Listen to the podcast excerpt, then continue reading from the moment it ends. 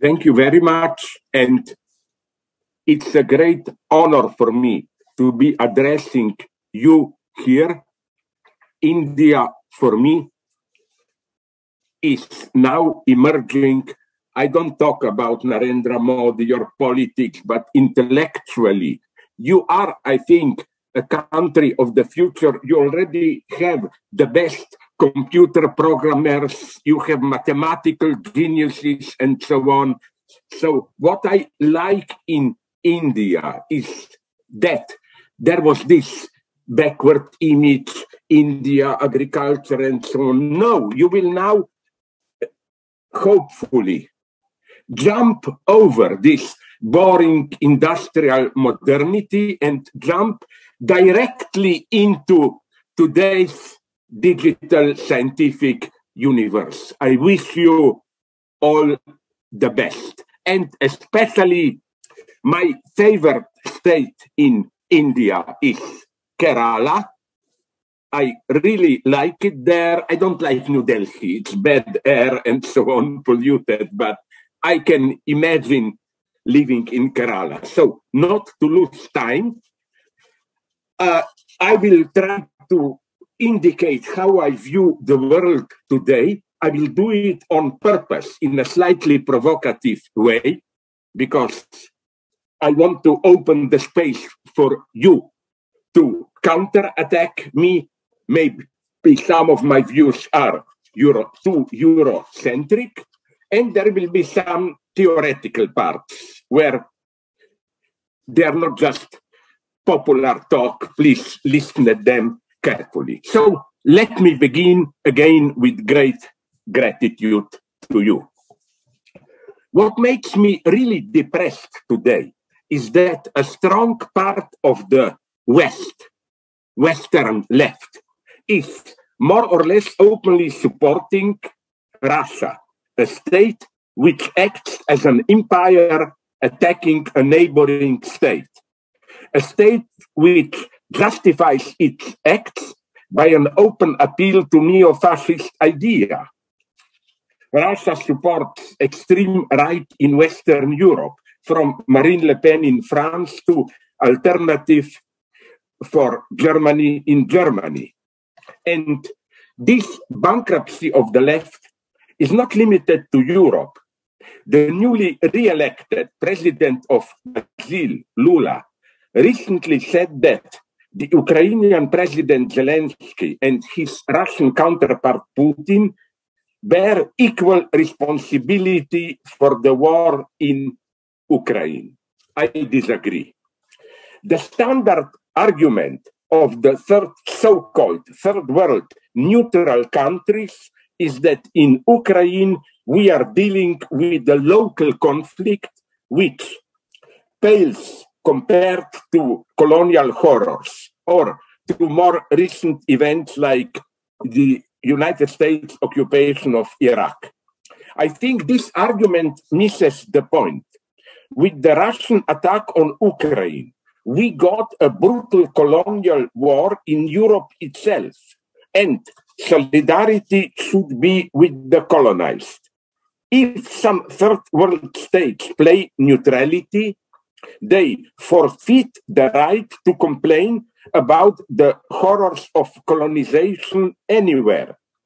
It's the same with the Palestinian resistance to Israeli colonization of the West Bank. If you really want to fight anti Semitism, you also have to support Palestinian resistance to what sorry Palestinian resistance to what Israel is doing on the West Bank. So, how did we find ourselves in this mess? We live in an era of unholy alliances, a combination of ideological elements which violate the standard opposition of left and right. Let me just mention one of the saddest recent examples.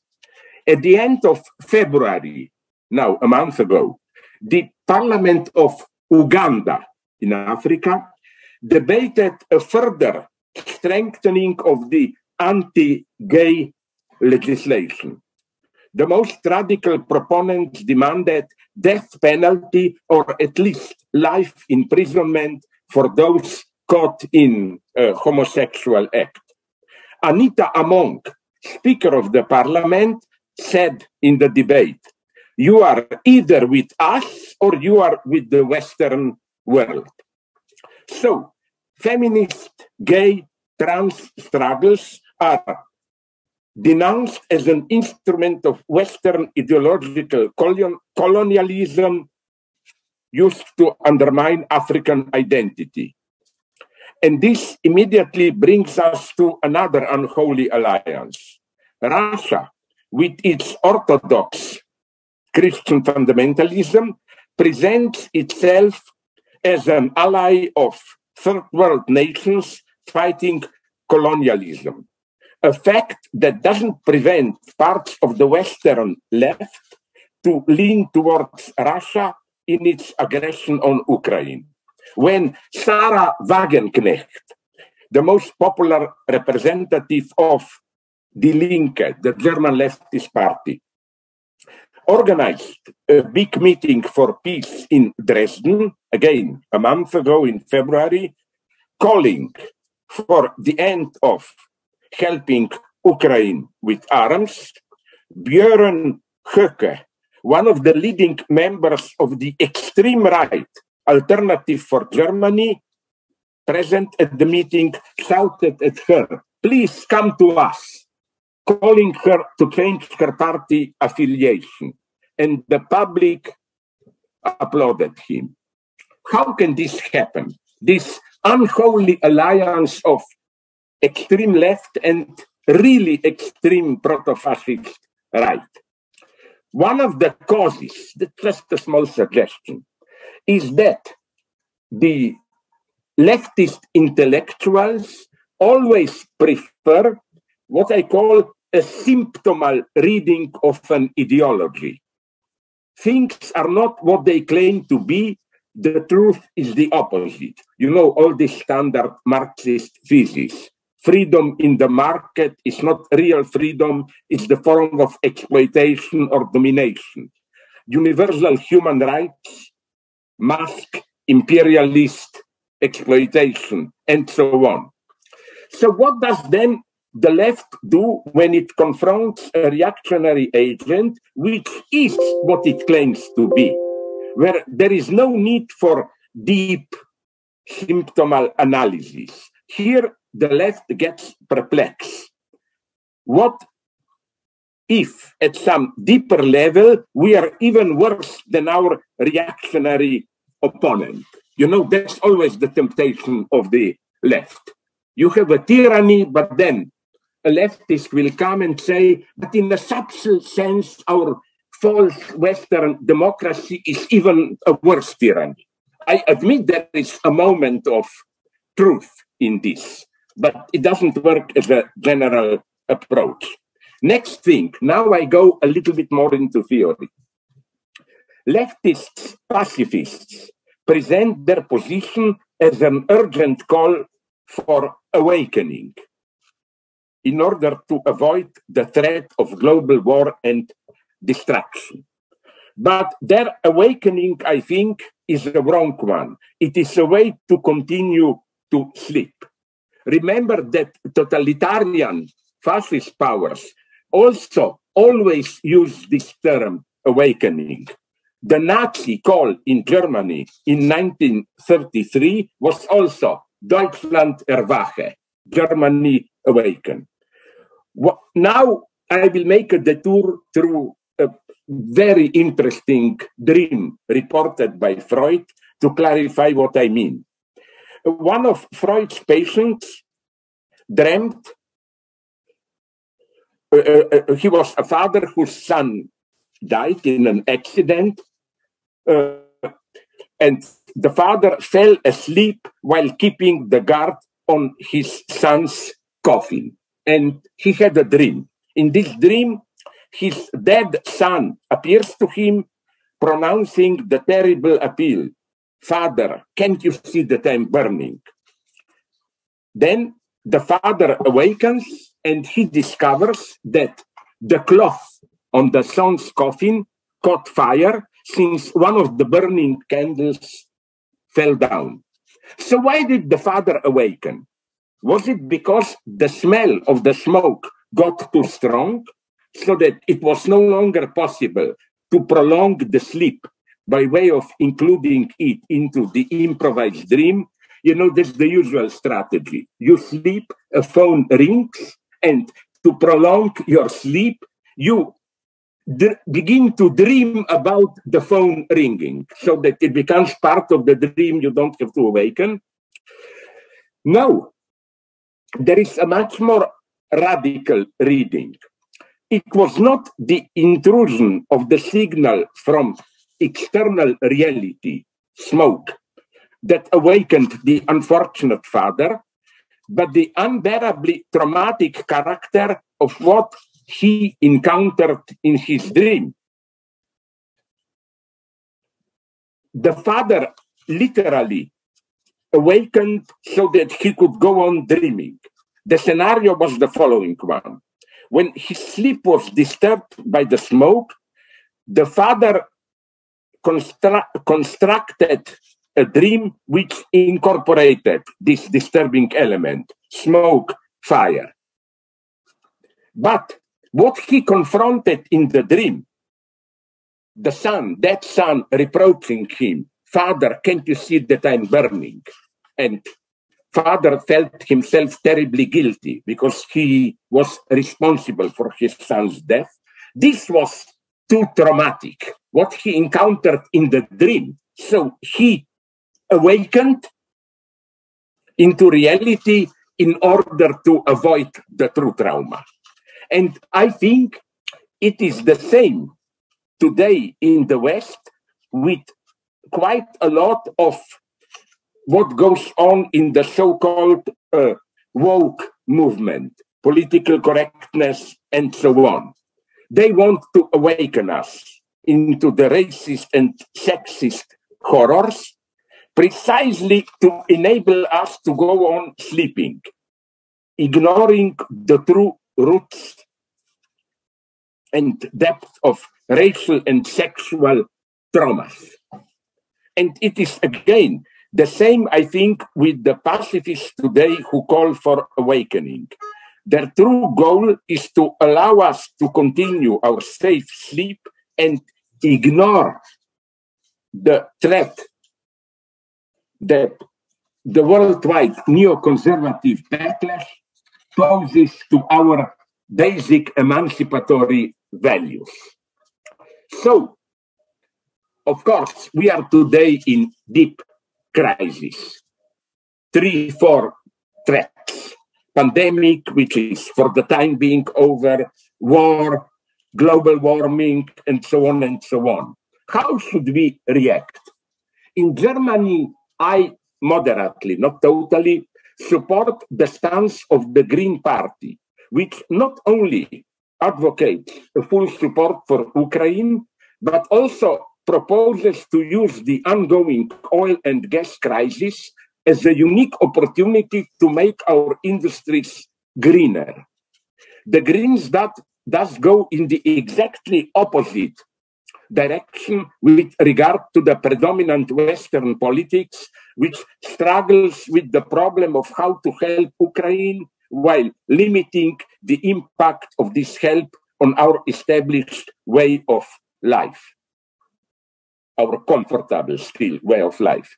The German Greens Party plan is to use the Ukrainian war in a positive way, not just as an obstacle, but as an incentive for a general reorientation of our economic and social life. Or, as Joseph Stiglitz, American leftist economist, put it clearly, a quote, it is a mistake to think that the war can be won with the peacetime economy. No country has ever prevailed in a serious war by leaving markets alone. Markets simply move too slowly for the kind of major structural changes that are required. Linked to this is, I think, a positive change that goes on now in Ukraine. I quote a recent report from some big media. People's desire for justice at home has not diminished with the war.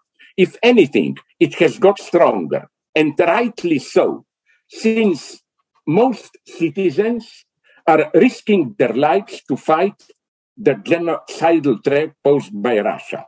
People have such a personal stake in Ukraine's future. They are more sensitive than ever about what kind of country we are becoming and how things should be after the war. So I hope that the ongoing anti-corruption campaign will grow into a more radical questioning about how things should be after the war. Should Ukraine simply catch up with the Western liberal democracy and accept began being economically colonized by Western corporations? Should it join the neoconservative backlash as Poland did?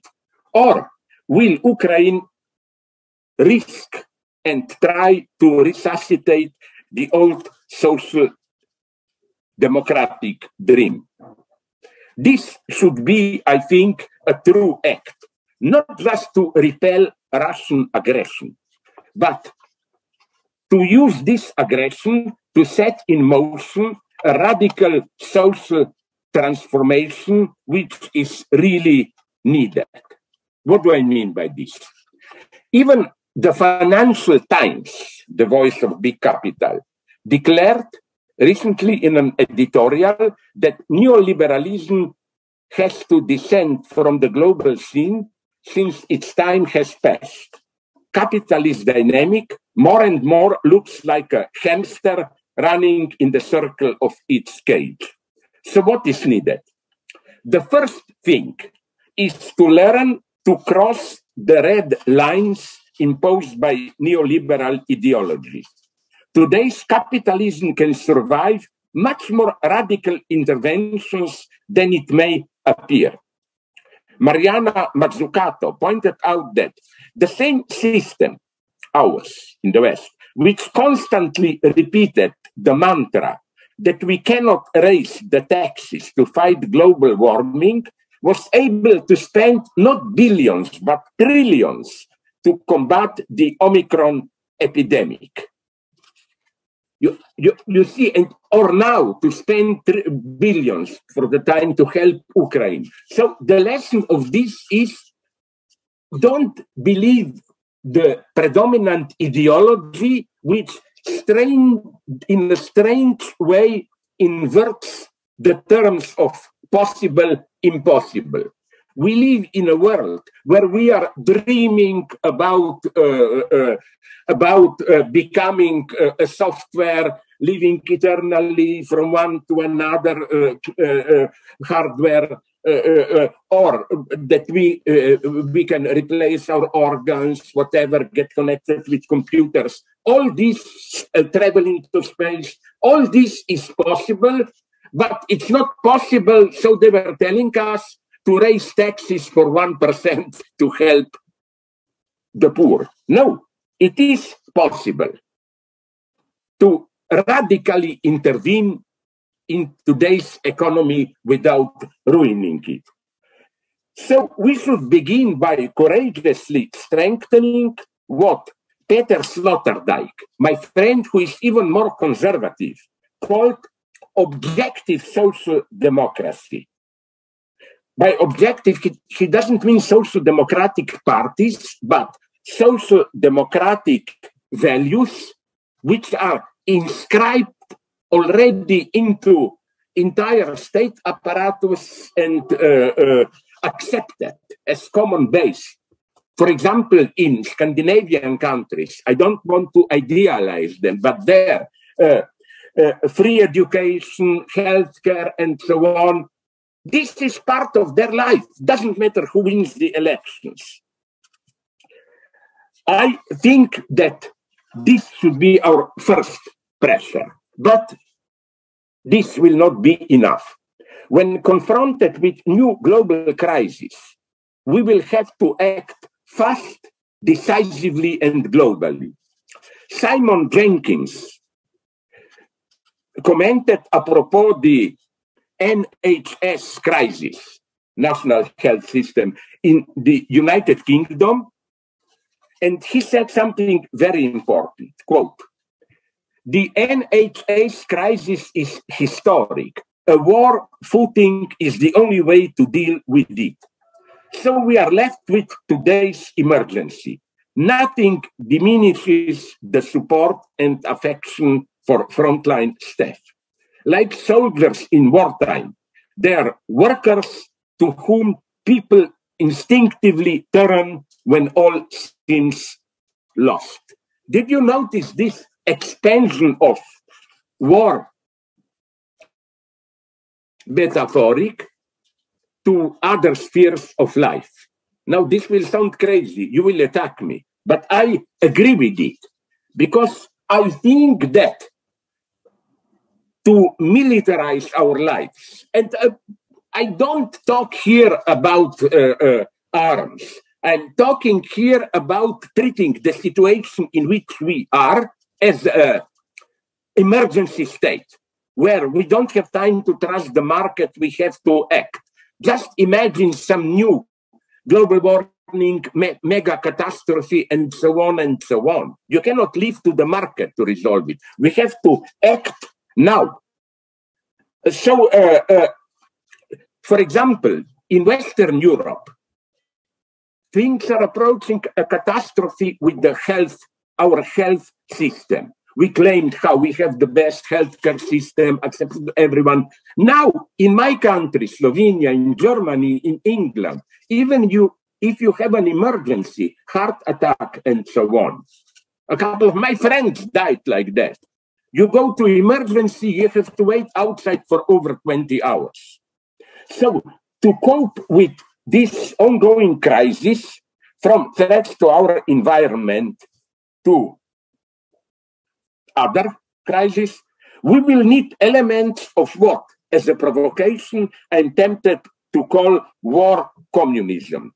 Mobilization that will have to violate the usual market and political rules. The existing multi party parliamentary system is not effective enough to cope with the crisis that beset us. We shouldn't fetishize multi party parliamentary democracy. Friedrich Engels wrote in a letter to a fellow German social democrat, August Bebel, in 1884 something very interesting.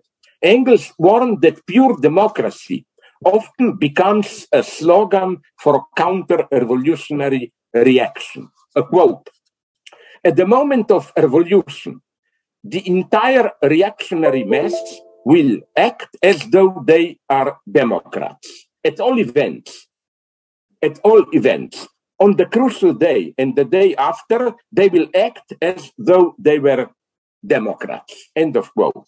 Does exactly this not did exactly this not happen when an emancipatory movement in power gets too radical for the establishment? Remember Evo Morales in Bolivia. The coup against him was done, of course, on be- behalf of democracy.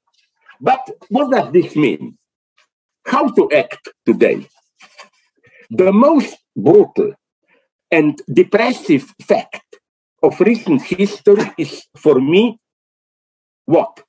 The only recent case of a violent revolutionary crowd invading the seat of power, as it happened, as you know, on the 6th of January 2021 in Washington, when the crowd of Trump supporters broke into the Capitol in an attempt to deny the result of democratic elections. They proclaimed elections were not legitimate, they were stolen, organized by corporate elites, and so on and so on. This was up to a point even true. No wonder that there was a mix of fascination and horror present in the left liberal reaction to the protesters breaking into the Capitol. Many of my leftist friends said, but look, this was wonderful. Thousands of ordinary people breaking into Capitol, the sacred seat of power. It was a carnival, a joyful event. They, I noticed in their reaction a little bit of envy and fascination. Like, my God, we should be doing this. And what are we getting now is uh, uh, riding on this false rightist populist way is Elon Musk, which is a rightist establishment version of Julian Assange. Musk is now releasing so-called Twitter files. In a way, similar to the popular protests in the past, transforming themselves into the Trumpian attack on the Congress, we move from Julian Assange to Elon Musk. Here is how one of Musk's supporters comments on his work. A quote. Statues torn down, humiliating renunciations of thought, crimes, deal, and fake. Marxism is being pushed on kids to bring back Pol Pot. And why your work is buying in buying Twitter may be the last way to avoid genocide and civil war. End of quote. So does this mean that the populist right stole from the left the last resort of their resistance to the existing system, the popular attack on the seat of power, is our only choice the one between parliamentary elections controlled by corrupted elites and uprisings controlled by populist right? No wonder Steve Bannon, the ideologist of the new populist right, openly declares himself to be the rightist Leninist for the 21st century. Steve Bannon is part of a long journey the migration of revolutionary populist language, tactics, and strategies from the left to the right. Here is a quote from Bannon I'm a Leninist. Lenin wanted to destroy the state, and that's my goal too. I want to bring everything crashing down and destroy all of today's establishment. End of quote. So, how to counteract this? Now comes please, the difficult part, listen a little bit of theory. In our contemporary apocalyptic situation, the ultimate horizon of our future is what the French analyst of uh, uh, uh, of catastrophes, Jean-Pierre Dupuy, D-U-P-U-Y. what he, Dupuy, calls the dystopian fixed point.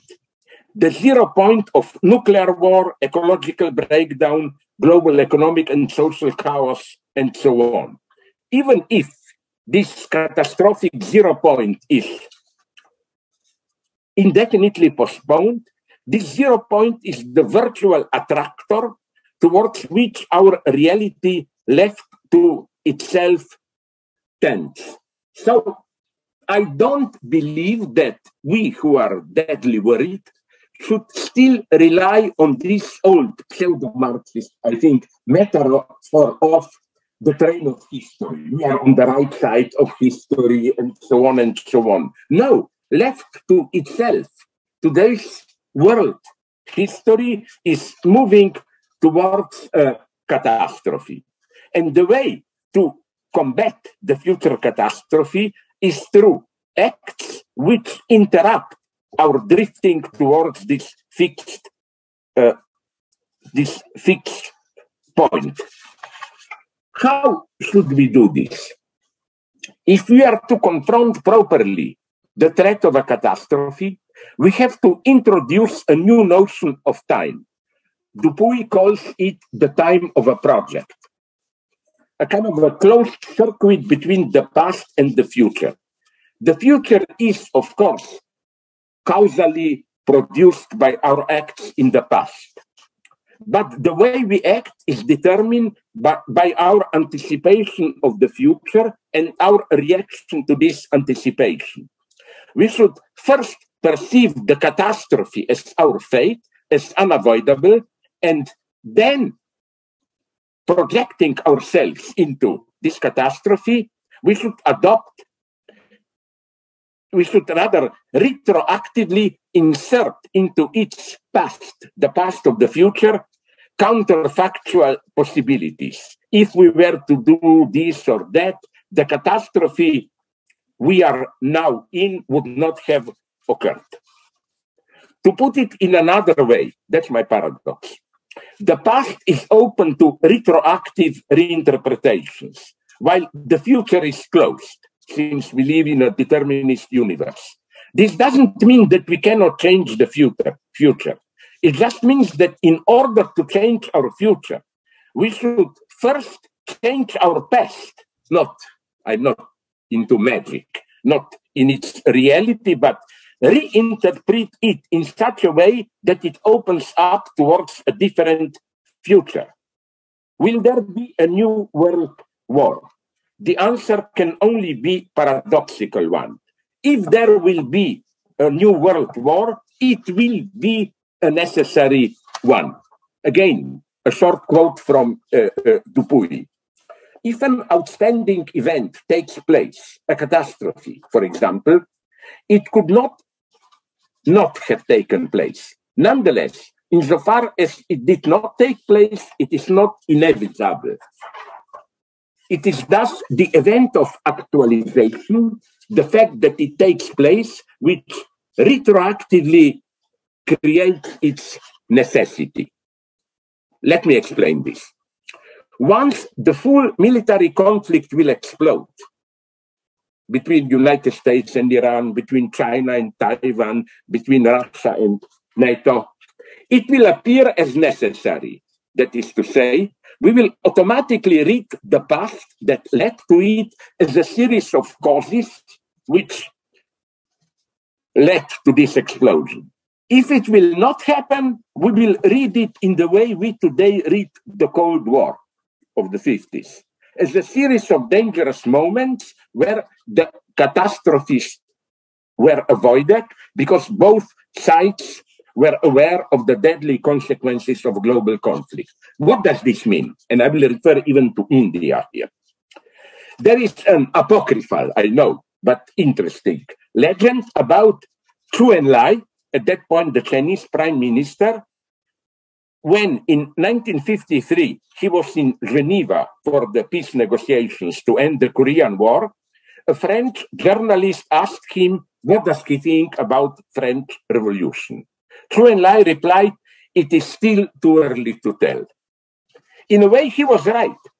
With the disintegration of East European people's democracies, communist states, in the late 1990s, the struggle for the historical place of the French Revolution exploded again.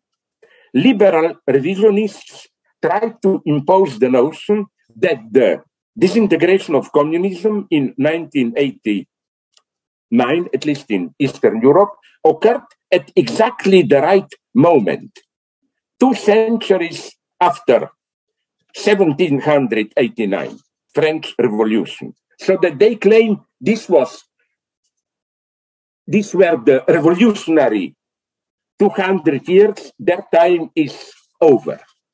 But I think that you see now to open the way for a new future, which will not just be the repetition of the past we are still caught in, we have also to reinterpret the past to see how no, the legacy of French Revolution is not something outdated.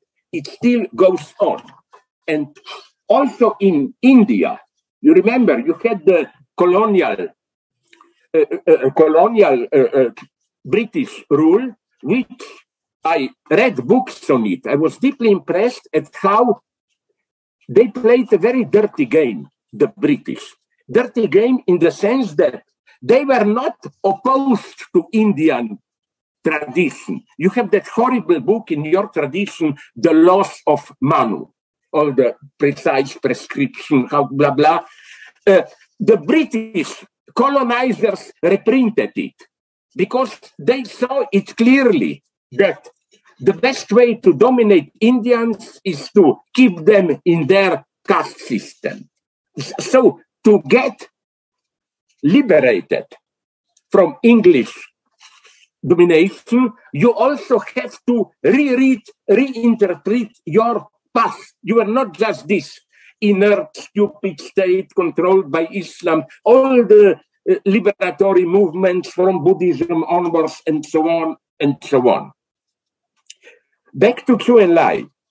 Now it seems that what most probably really happened is not uh, 1953 in Geneva, but in 1972, when Henry Kissinger visited China, he asked Zhou what he thinks about the 1968 rebellion, 68, the Great May, in France.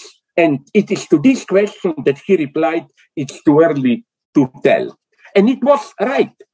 1968 was a leftist anti-establishment rebellion, but its slogans against alienated universal uh, education for sexual freedom and so on were immediately appropriated by the establishment and enabled the smooth passage to neoliberal permissive capitalism.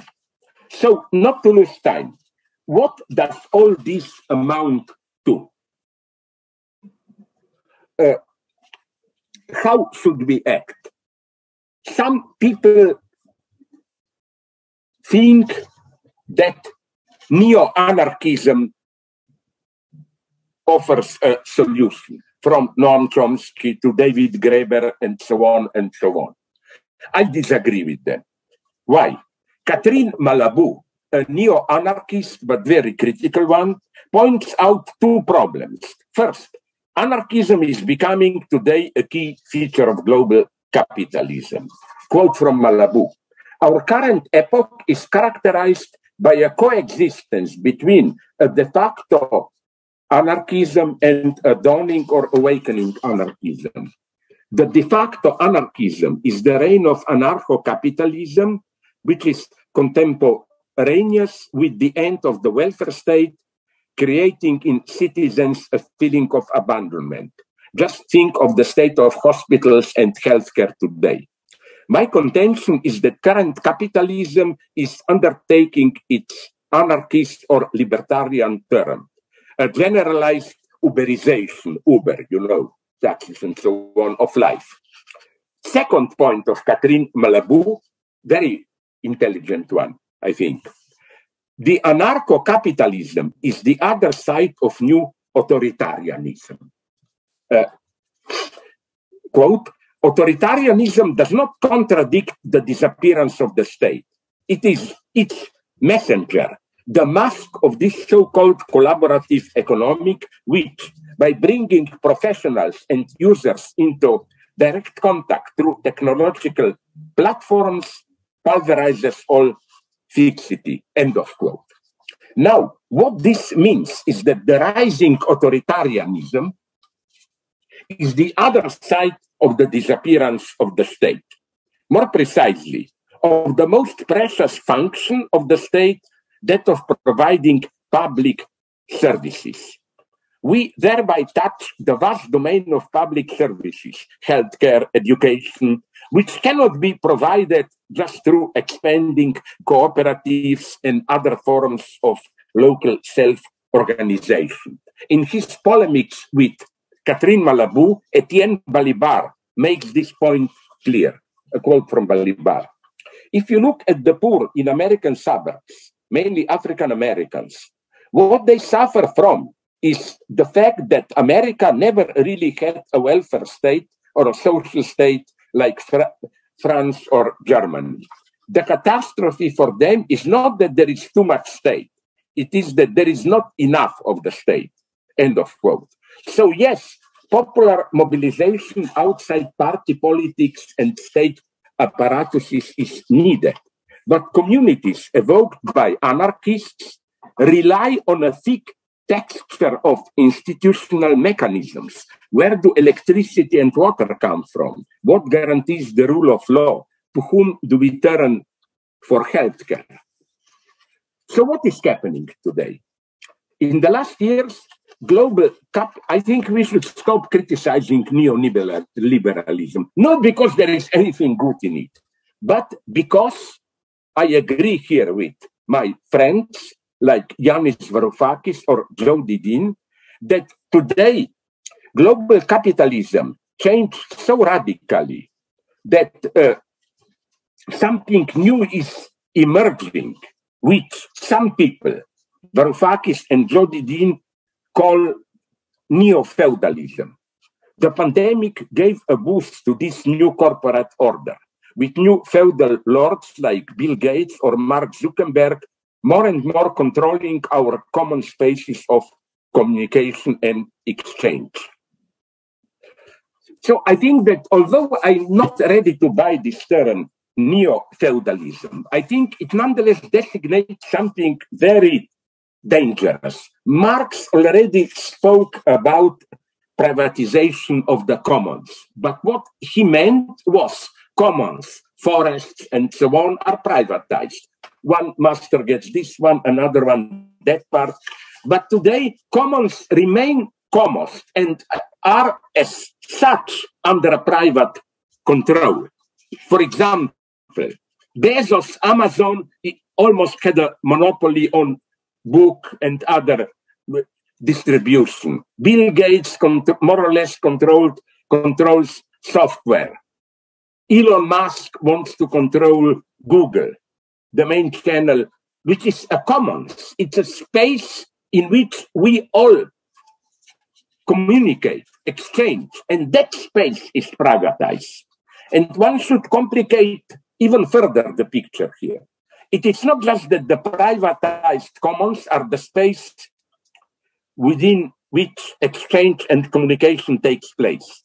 The ideal counterpart of neo feudal privatized commons are precarious workers who can experience themselves as free entrepreneurs since, as a rule, they own their own means of production personal computer of a programmer, a car for an Uber driver. Precarious workers, although still a minority, are gradually, I think, becoming the typical, fundamental form of work in our societies.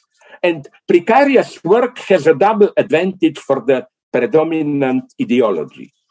It allows you to experience yourself as an independent small capitalist selling your work freely, not a wage slave.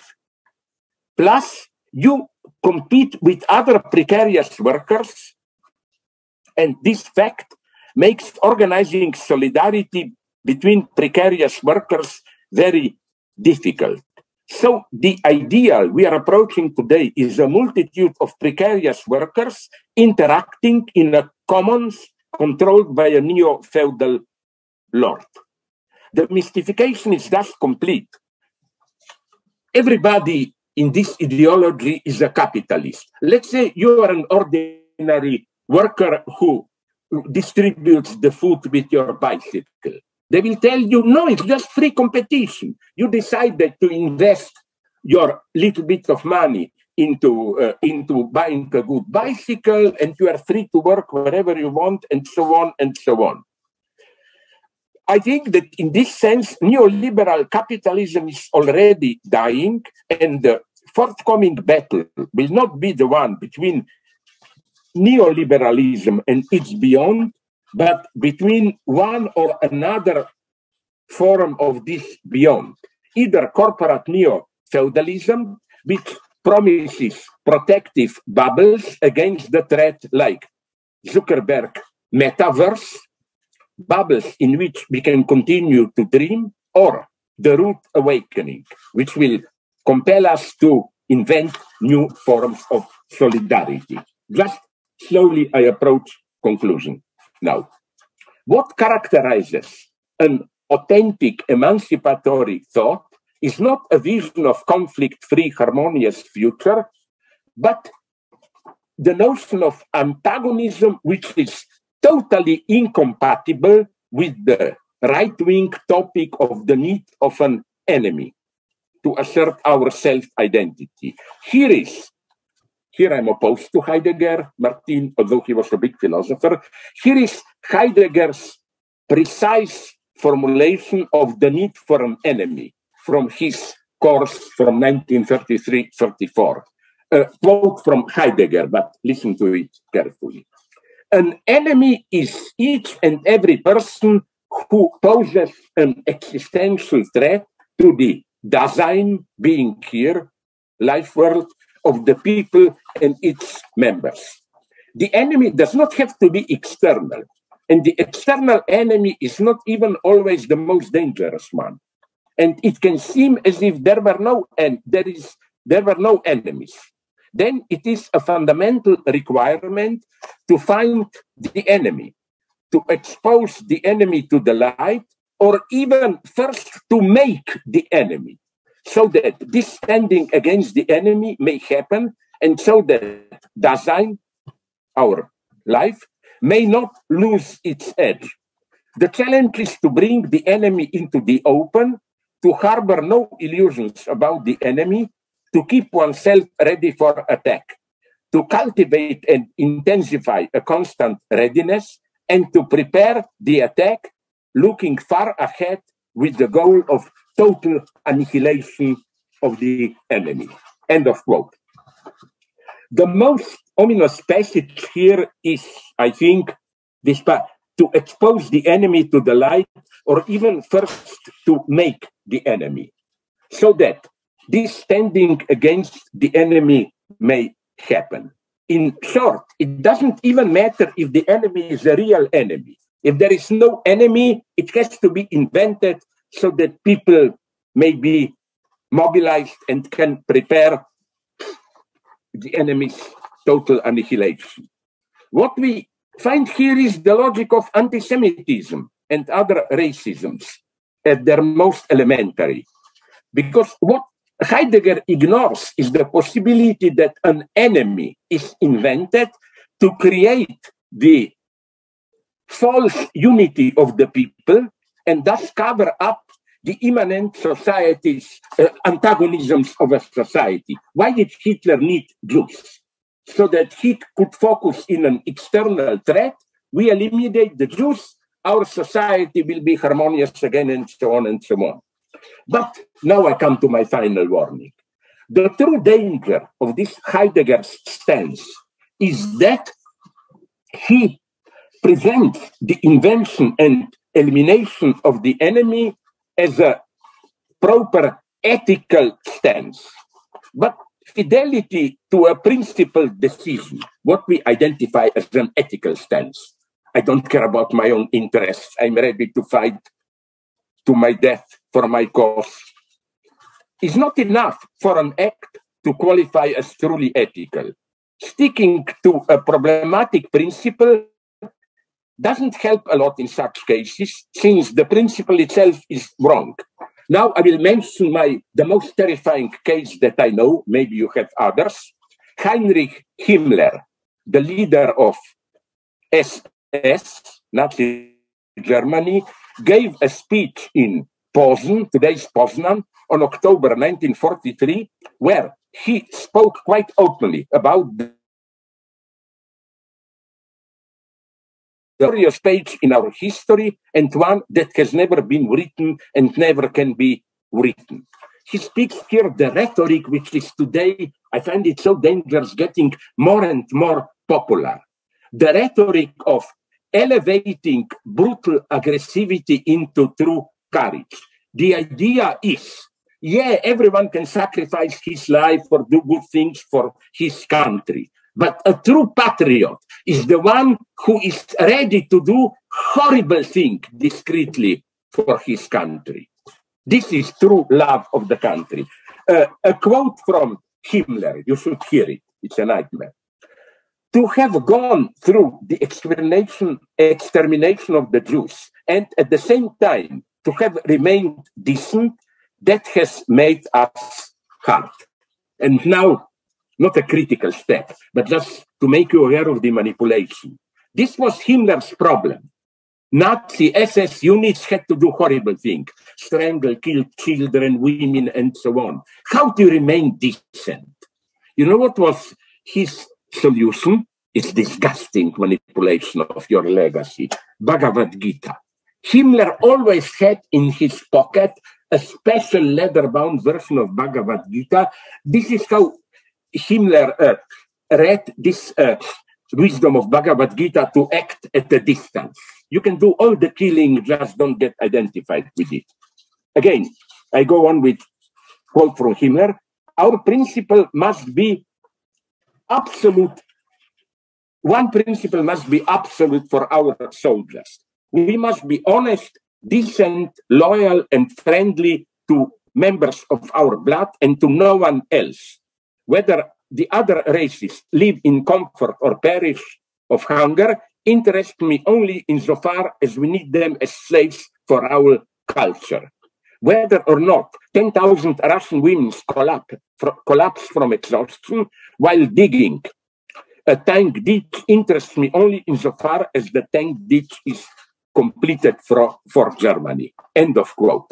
You see what I find horrifying here, and today is raising again this stands that I cannot but characterize as ethical evil.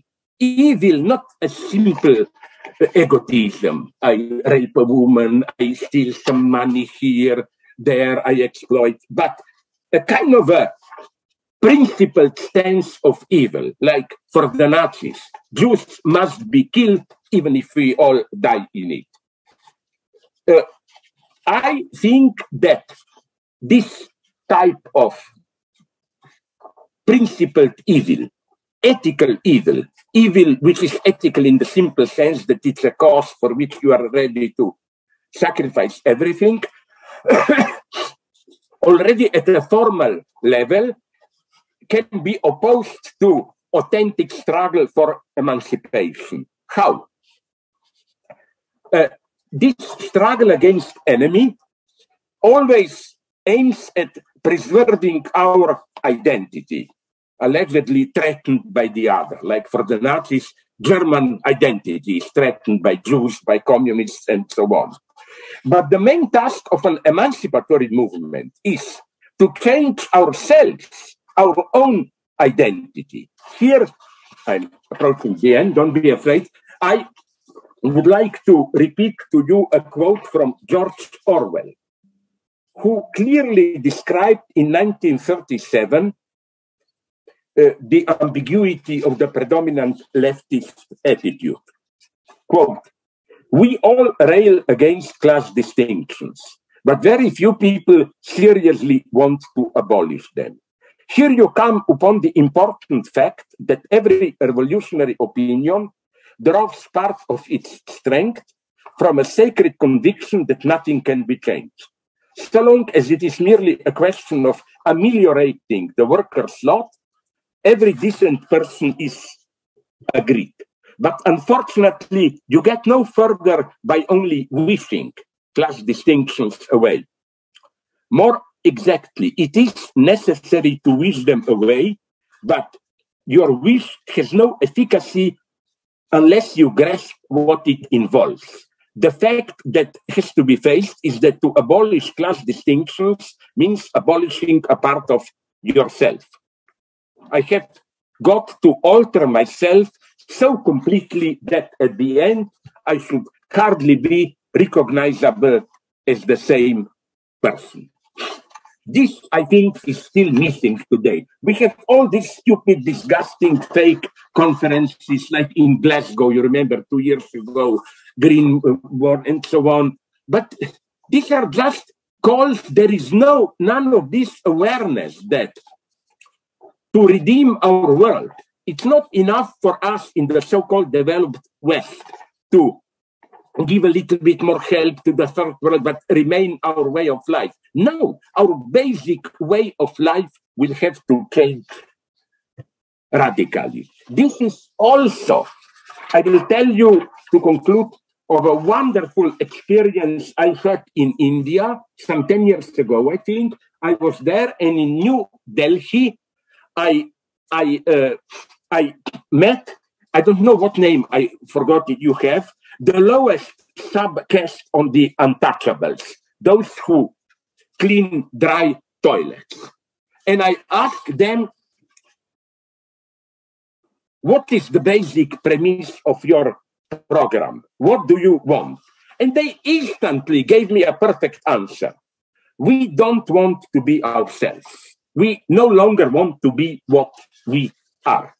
Here, radical emancipatory movement begins. This is why, be very careful. Now, at least in the developed West, a new tendency is arising of praising the poor people, but just applying identity politics. Like you have movies which portray, like the movie which I hate, Chloe Zhao's from two years ago, it got the Oscar. No wonder, it's the best film, Nomadland. It's not even critical. It just, the thesis is how even these nomadic proletarians without a permanent home who live in trailers uh, are decent people, full of spontaneous goodness, solidarity, small rituals, enjoying their modest happiness, and so on and so on. No, I think that uh, I think that uh, uh, we that's maybe the big thing. We have to abandon this comfortable stance of making big demands and so on, because today's, at least in the West, you should teach me how it is with you. Today's predominant ideology, I claim, is cynical cynical in the sense that you almost say the whole truth, but you say it in a way which you know will not lead to any act. Uh, for example, I already gave you the example of that Glasgow conference. They said many right things. We need to change our life, blah, blah, greening, but nothing happened effectively.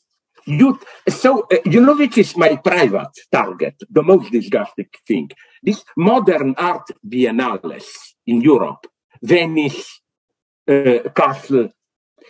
If you read their programs, they are totally anti-capitalist. Yes, we are all enslaved to capital. Even the sphere of art, visual art, is part of the capital. We are Eurocentric, blah, blah, blah.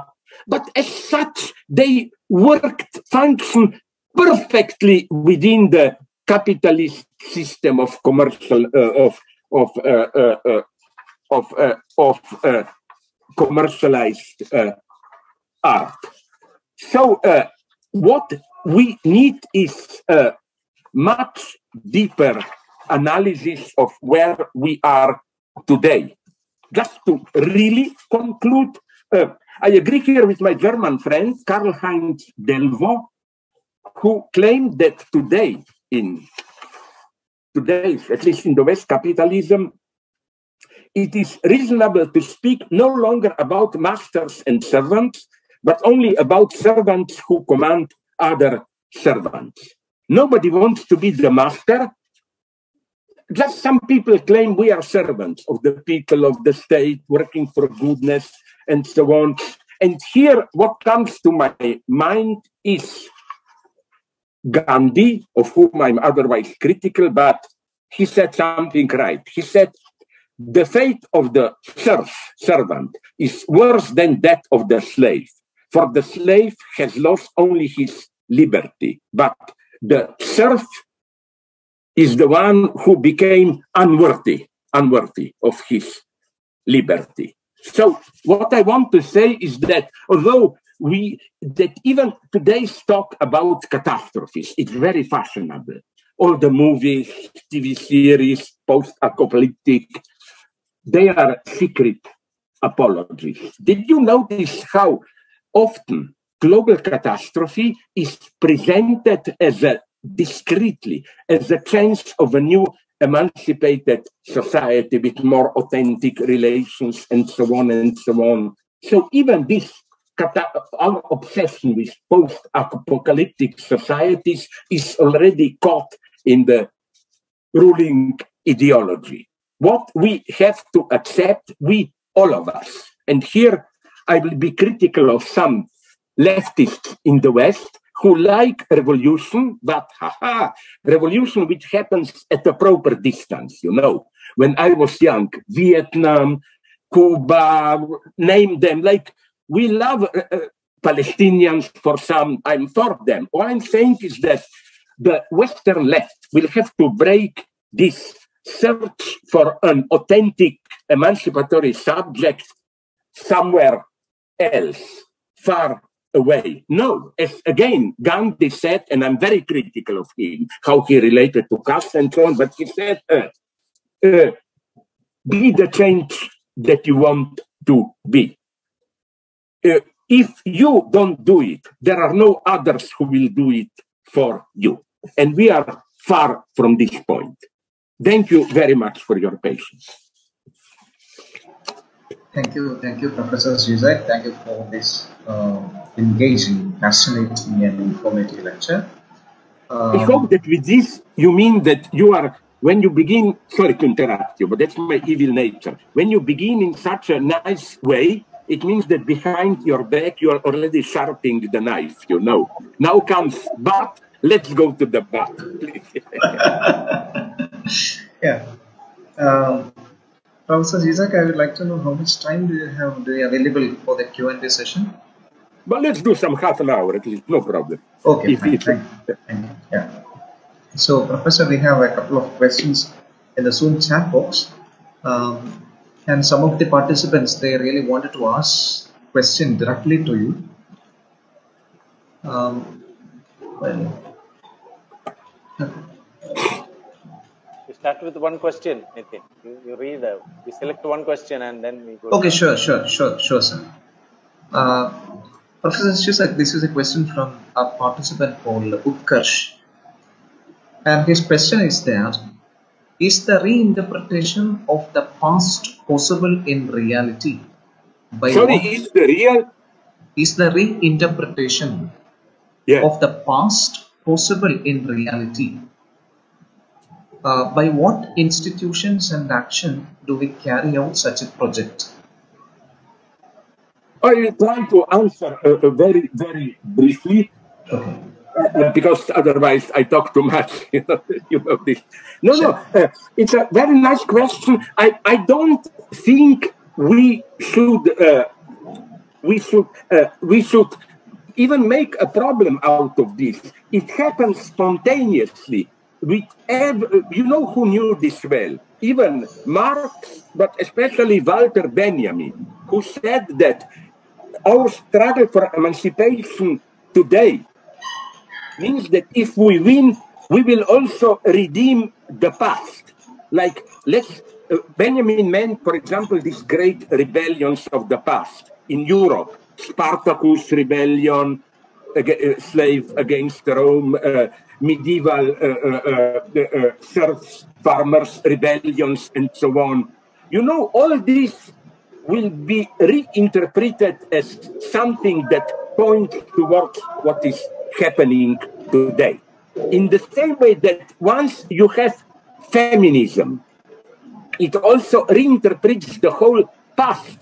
Feminism doesn't say in this historicist way, now we women know what are our rights, and then comes the the, the disgusting uh, uh, uh, historicist reactionary and said, yes, but we shouldn't blame people in the past. At that time, it was normal to have women half enslaved and so on and so on. No, in some sense, I think we have the right to interpret the past from today's standpoint. If you read the history of of women from today's point, you find many, many sign, signs of resistance and so on and so on. The whole past appears as much more open in a different way, especially for you in India. Isn't it that, for example, I'm in advance, I in advance apologize myself if I will say something that's not accurate. But the way I see is that isn't the whole, I call it ironically under the quotation marks, Narendra Modi revolution based on a certain reinterpretation of the past, which is, I will put it in an exaggerated way, as this formula. Beneath every mosque, there is a hidden, hidden temple. so let's just uh, search for. So what I'm saying is that uh, don't underestimate battles for the past. It comes, it comes spontaneously. Every revolutionary reconstruct the past as much more open in the sense of we were losing, but what we are doing now is just a culmination of what we were doing for hundreds of years and so on and so on. And this experience is also very liberating in some sense. So again, I'm not talking about some exquisite theoretical fed books of reinterpretation. I'm thinking about, uh, although I don't always agree with it, about very, I'm not afraid to use this term, popular mythology. Think about, for example, uh, radical, uh, radical uh, revolutionaries in the 20th century in Latin America. They are, many of them directly refer to some progressive elements of the Inca Empire, of other tribal traditions, and so on and so on. And I think it's too easy to say, oh, they're just projecting their dreams into the past. No, the past is open. The past is not fully determined. The, as Walter Benjamin saw it clearly, the, the big uh, difference between uh, official history and our alternative history is that the official history, as we all know, is the history of winners. This group wins, that another one. But we detect in the past traces of traces of resistance. That's why, you know how I know that even the ruling class knows this. That's why, I don't know if this happens in India, but here in the West, those in power like to declare any radical movement as you live in the past, or you think we are still in 19th century and so on and so on. And then they go on. Today there are no classes, we live in a free universe, whatever, and so on and so on. So my idea is that again, past, of course, not past in the sense of reality. I'm not into magic, but past in the sense of our today's representation of past. And this is for me even, I will stop now, I can go for half an hour. It holds even for the art. Look, for example, the great guy. I know uh, uh, uh, I, uh, I, for me, your great writer who is now in England, Salman Rushdie, for me, he is way too liberal and so on. But in one of his talks, I was in a, at a panel with him, he gave a wonderful answer. You maybe know it to the question of uh, isn't he didn't he sell himself too much to England? Didn't he forget about his Indian roots? You know what was his answer? It was no, two Indian writers are the greatest influence on me Jane Austen and Charles Dickens. And then he said, I tried to read The Poor in Bombay through Charles Dickens. I tried to read the fate of the lower middle classes, where there is a problem how we will marry your daughter, blah, blah, not yet poor, but lower middle classes, through Jane Austen and so on. And I'm not saying, I'm not saying, my paradox is, and this is for me true multiculturalism, that sometimes this looking at a country from a foreign perspective, you understand it better than those people themselves do. I have here wonderful examples. For example, my, uh, I'm sorry if you know it, for me, the best version of Hamlet is Akira Kurosawa's Japanese from 1962, set in modern Japan, where Hamlet is uh, not named Hamlet, is a rich, Jap- rich Japanese student who returns home to uh, his father, a boss of a big corporation, finds his father died, uh, his mother is married to his evil uncle, blah, blah. But it works so wonderful that you see clearer, in a much more clear way, what is, what is at stake. Just this I wanted to say that we need to rediscover the past. Okay, thank you, thank you, thank you. Um, another question is about radical emancipation. Uh, so the question goes this way: Does radical emancipation come from within the existing institutions and ideologies, or from Sorry, does it come from after from? I lost you. Within, within, within. Uh, within. Uh, within know, the existing institutions and ideologies, yes. or or from a new form of institution and ideology? That's a very good question. You know why? Because this is the big problem. And now I'm sorry if my answer will sound almost Stalinist. I think we should find, fight here right wing and left wing deviation. The right wing deviation is that you say, oh, radical change is a utopia. We need to do it step by step, the long march through the institutions and so on. Let's be realists. Then, but there is also what I call left wing principled opportunism you stick to your pure principles, and whenever there is an actual revolutionary movement, you say, no, this is part of the ruling ideology, don't take it seriously. This is how, for example, my friends, many of them reacted to Syriza in Greece. No, that's nothing, and so on. Or even with uh, Morales in Bolivia, and so on. I think we simply it's very common sense answer that I will give you. I think we simply shouldn't accept this as a choice. Yes, we don't have time to sit and wait for the big, authentic revolution. As Rosa Luxemburg, a great Marxist, said, if you wait for the right moment, the right moment will never come.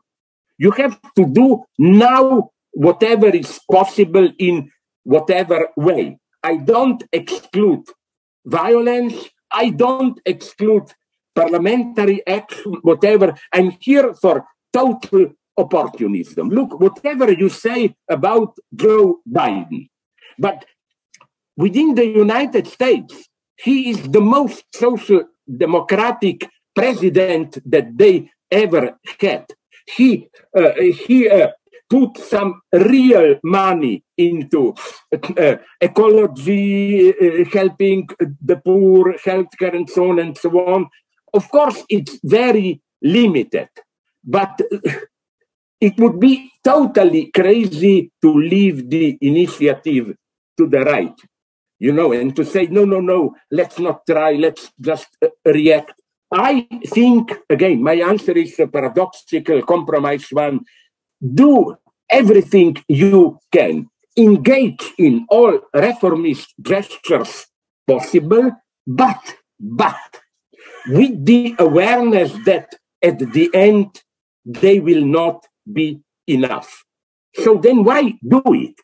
I believe in this. You start with a small gesture which may appear reformist, but then you see, because the system is complex, interconnected, that to really do this, you have to change something more. It always goes a step further, and so on and so on. But at the same time, I mean very seriously what I said. We should be aware that here I'm a moderate pessimist, that we are approaching really hard times, ecologically, militarily, and so on. And we should get ready for it.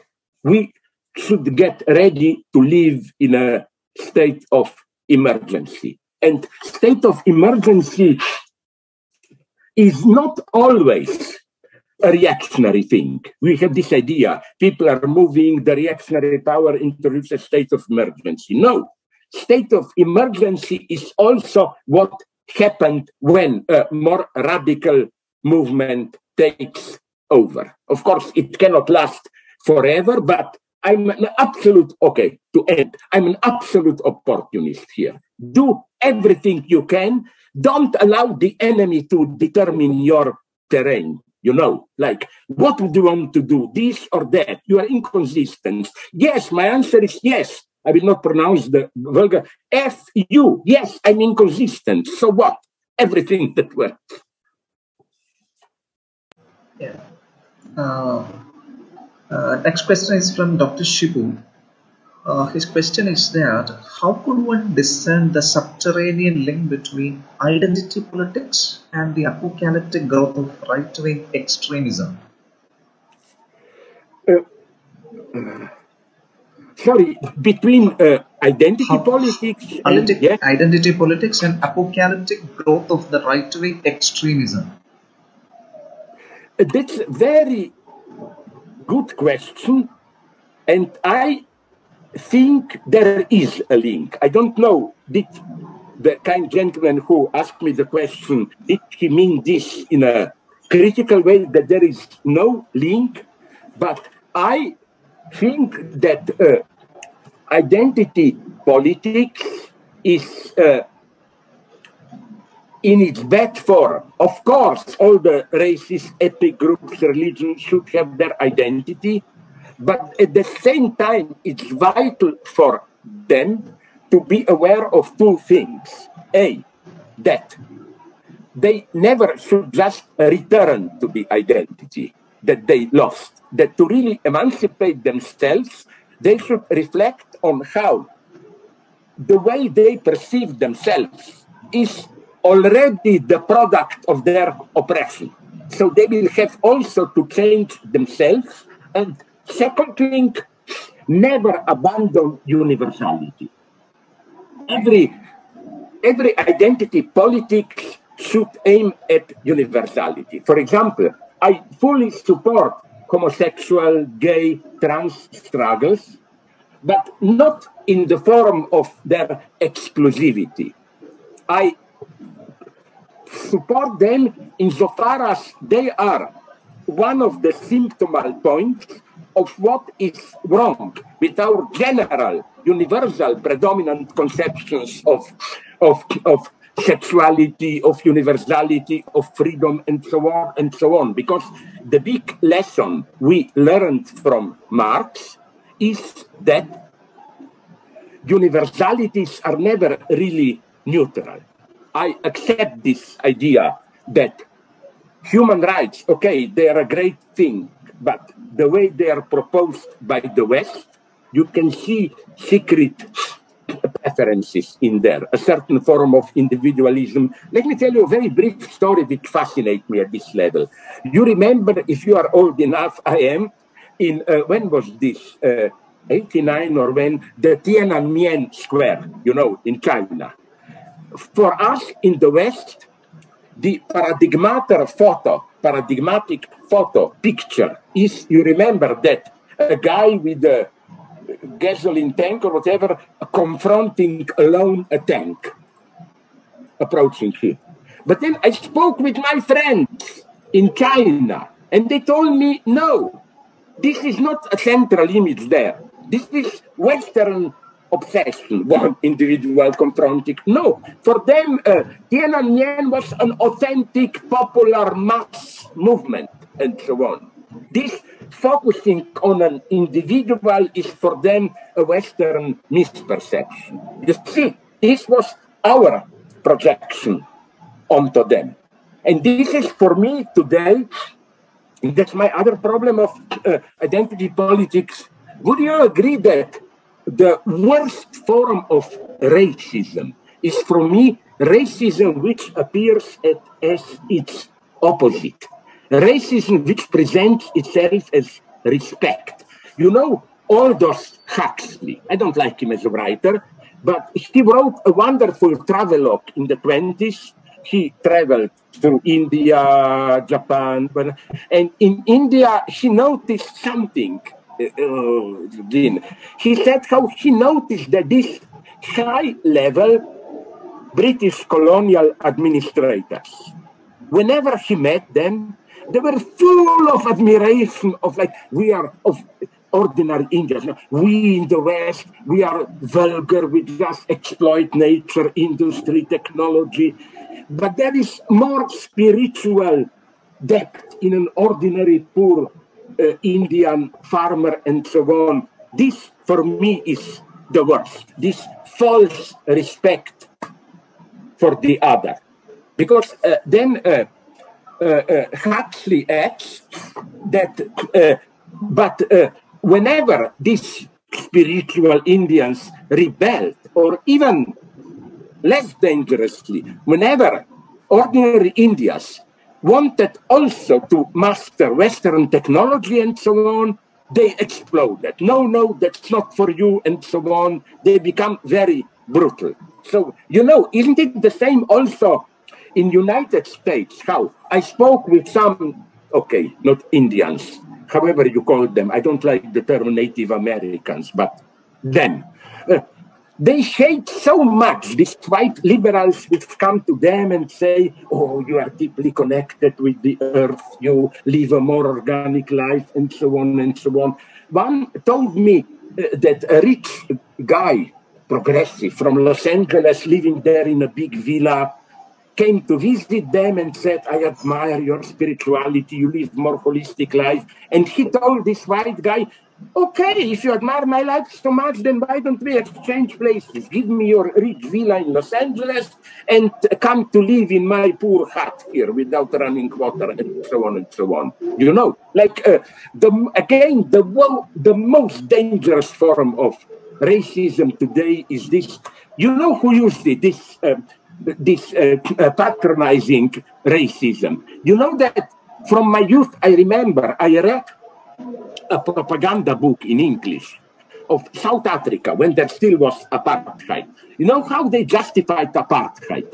They said if we finish apartheid, then all the races will mix and what about those wonderful small black, black tribes? They will be caught in our decadent Western world of technology. They will lose their original culture and so on and so on. Here I explode, you know. Don't tell poor excluded people how to live their authentic lives. Uh, when um, Professor, a candidate, a participant, uh, yeah. Vishal, he wants to ask you a question. Yeah, uh, yes. Uh, Vishal?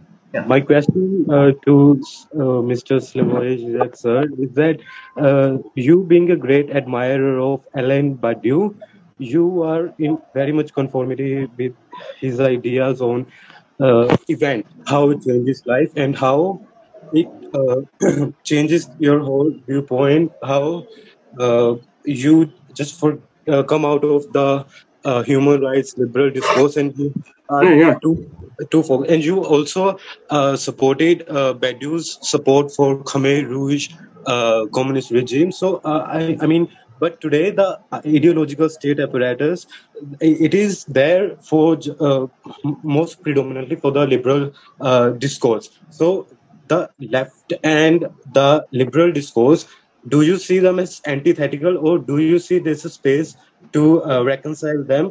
Uh, because uh, when they are being reconciled, the uh, liberal discourse is eclipsing the left. So where do you think uh, we stand now? Uh, is it finished? Sorry. Is the question finished? Yes, yeah. I, okay, sorry. Uh, again, um, excellent question. It would take too much time. But let me tell you something, unfortunately. In the last five more years, I somehow lost contact with Badiou because that's my point. He would have answered me, of course, in his own terms.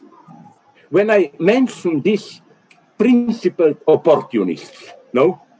people who cling to some radical vision and dismiss all moderate attempts. He comes close to this. I remember when I supported Morales and so on in Latin America, he said, "He was don't take them seriously. This is nothing. Syriza, he said, no, this is nothing, this is nothing, and so on and so on.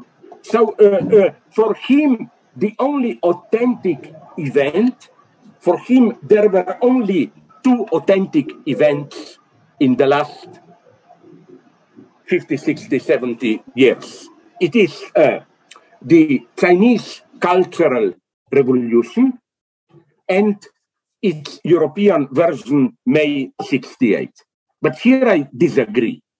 I think that, and he was curious when I once told him this, that for me, the you know, so you do something and you never know what will be the ultimate result of this. For me, Deng Xiaoping so-called reforms introducing capitalism was the ultimate result of the Cultural Revolution. Because the motto of Cultural Revolution in China was let's erase the Confucian past against tradition, a new man. So they had a young generation, they deprived it of all this traditional legitimization. And the only thing that then, and as such as tabula rasa, they became open for new capitalism. He didn't like this. As for Khmer Rouge, no, no, no. Let's be serious. I never. He even uh, uh, stepped back later and said this was a mistake, and so on and so on. No, I, I, uh, I think it's interesting. I'm not dismissing what is happening now in China. I'm not saying uh, he, the new leader now, is just a totalitarian, opportunist, whatever they. I follow what he is saying, and some things are very interesting. Like he said a couple of months ago already, something wonderful. He said that uh, maybe we should slow the growth to uh, to enable ordinary people to profit from our development more. There is a new accent on women's rights, even, and so on and so on. It's not as simple as that. But nonetheless, I think that because I know in detail, I read some of his books, Wang Huning. He's the third person now in China. He's the main ideologist of this new way. And he openly defines himself as neoconservative. He said, we want American dynamic, but without the decadent side of United States. So the idea is let's have the reanimation of Confucian traditional values to keep capitalist dynamic under control. I don't like this formula. I think it secretly comes too close to fascism. Because, you know, the basic formula of fascism is conservative modernism. How to enjoy all the benefits of modern technology, but impose a traditional ideology on it of social harmony and so on to keep it. So, as for event, you know, where was our misunderstanding? Isn't it with Badiou? He, for him, there are times of events, big time, enthusiasm, and so on. And then an event runs out of its course. But for me, and for him, this was too pragmatic. He didn't accept it. For me, the measure of what of the degree to which an event really is an event, I wonder if you will agree, the measure of this is for me precisely what remains after the enthusiasm of the event is over. What remains in the everyday life. Here I even agree with advocates of 68, which said that even some liberals, which said that, okay, we can make fun of 68. It was a Maoist madness. Nobody took it serious. But nonetheless, like uh, uh, after 68, a certain kind of open racism is no longer publicly tolerated. You cannot speak in a certain way, male chauvinist, about women and so on and so on. You know, this is for me the true measure of the event. After the event, when life returns to normal, let's see what did it mean for ordinary people. How did their lives change? And here I see a problem already in the October Revolution. For me, as I wrote about it, the true tragedy was after the victory in the Civil War, 22, 21, 22. Then it was the most difficult moment when Bolsheviks had to turn to these everyday things uh, power relations, sexuality, how do you organize social rituals, funerals, and so on. And uh, they desperately tried to invent new forms, and it didn't work. You know, that's that's the that's the tragedy. So I I'm never fast. I call this my Marxism of the morning after. You know, the expression the morning after means you have a nice night of drinking whatever and then you you uh, awaken sober uh, sorry and but with a headache and so on no no i say f the event what happens the morning after when you return to reality for this i'm then accused of being too traumatic but i don't like this vision of history which focuses on big events and then what is in between is just ordinary way, uh, ordinary everyday life. True changes must be changes in everyday ordinary life. Um, so, um, maybe one more interaction. Anything? Okay, sure, sure. So, Sujay wants to ask you one question, sir. Sujay, are you there? Sujoy? Yes, I am here. Sir, I just want to ask something uh, that the identification of self is now coming out of a medium that is being sold by the different communities, and now through it, are we perceiving who we are? We have lost our sense of individuality in the pursuit of this narrow open mindedness to learn the ways of society. We join different communities, which entices us with schemes of individuality. We have lost yeah. the sense of individuality and the uh, identifying ourselves through the lens of the community instead of going through the all of these complicated steps we should start accepting ourselves and the uh, and our inherent individuality untainted by the influence of the so-called uh, community sir how do you think that counterculture will play against this role of uh, group and communities uh, you know uh, i am here an old marxist paranoiac I I never liked this terminology of you didn't talk about them, I know, these small countercultures and so on and so on.